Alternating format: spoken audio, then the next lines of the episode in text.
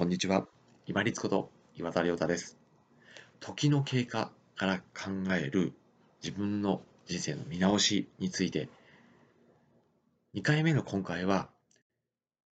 日にちが過ぎるのがものすごく早いなと感じる方に向けてです。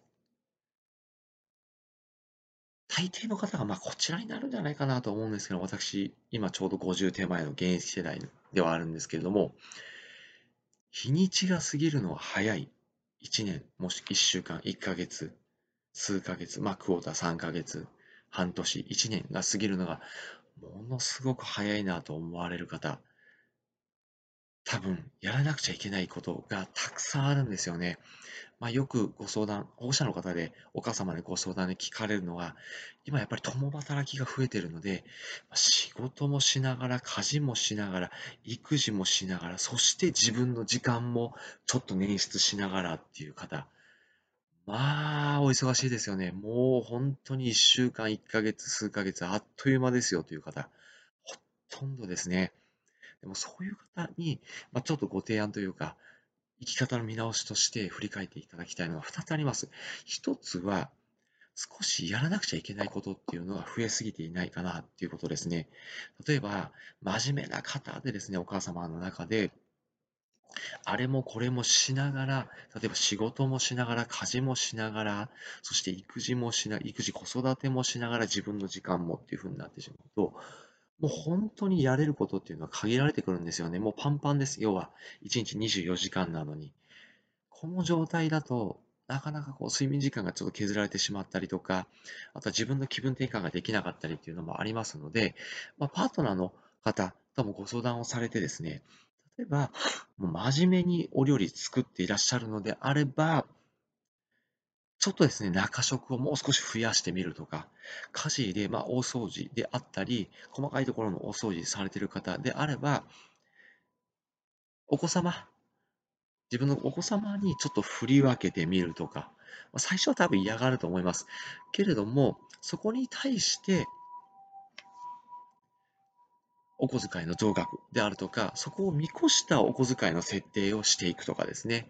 そういうふうにしていくと、まあ、そのお子様の、要は就業前のキャリア教育に私はなるんじゃないかなと思ってるんですよね。要は自分が働いた分がどれだけのお金に換算されていくのか。で、自分がその換算されたものをどれだけ体感して、どれだけ使おうかっていうのを繰り返して考えて使って支出していくっていういい教育の機会になるんじゃないかなと思うんですね。あとは、まあ、例えば大掃除とかっていうのも、もう思い切って業者の方、もうここだけはものすごく手間がかかるんだけども、そこに振り分けてみるとかですね。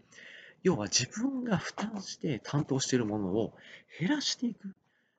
そうすると、多少余裕が出てくるっていうものが出てくるんじゃないかなと思います。あともう一つ、その自分がやる内容っていうのを減らすっていうのとともに、感じる時間の重さっていうのを少し捉えるのを、視点を変えてみるんですね。要は、今これをやりながら次やらなくちゃいけないっていうものに多分頭の中でいっぱいいっぱいになってるので、